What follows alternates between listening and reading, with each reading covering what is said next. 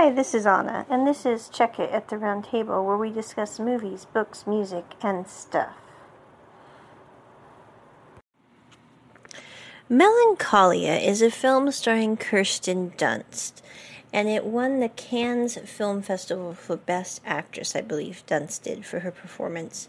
Honestly, this review isn't really that much about the movie because, quite frankly, when I watch a new movie, I oftentimes flip to the very end of the film to see what it's about.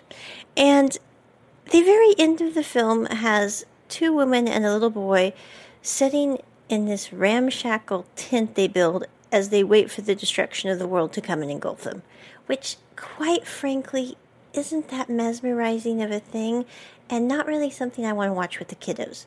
So I'm just saying my review of Melancholia is did not see the whole thing, but the ending was rather depressing and not nearly as wonderful as the box had you think.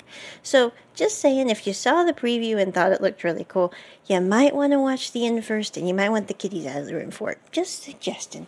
Okay, so that's my review of Melancholia. Bye bye.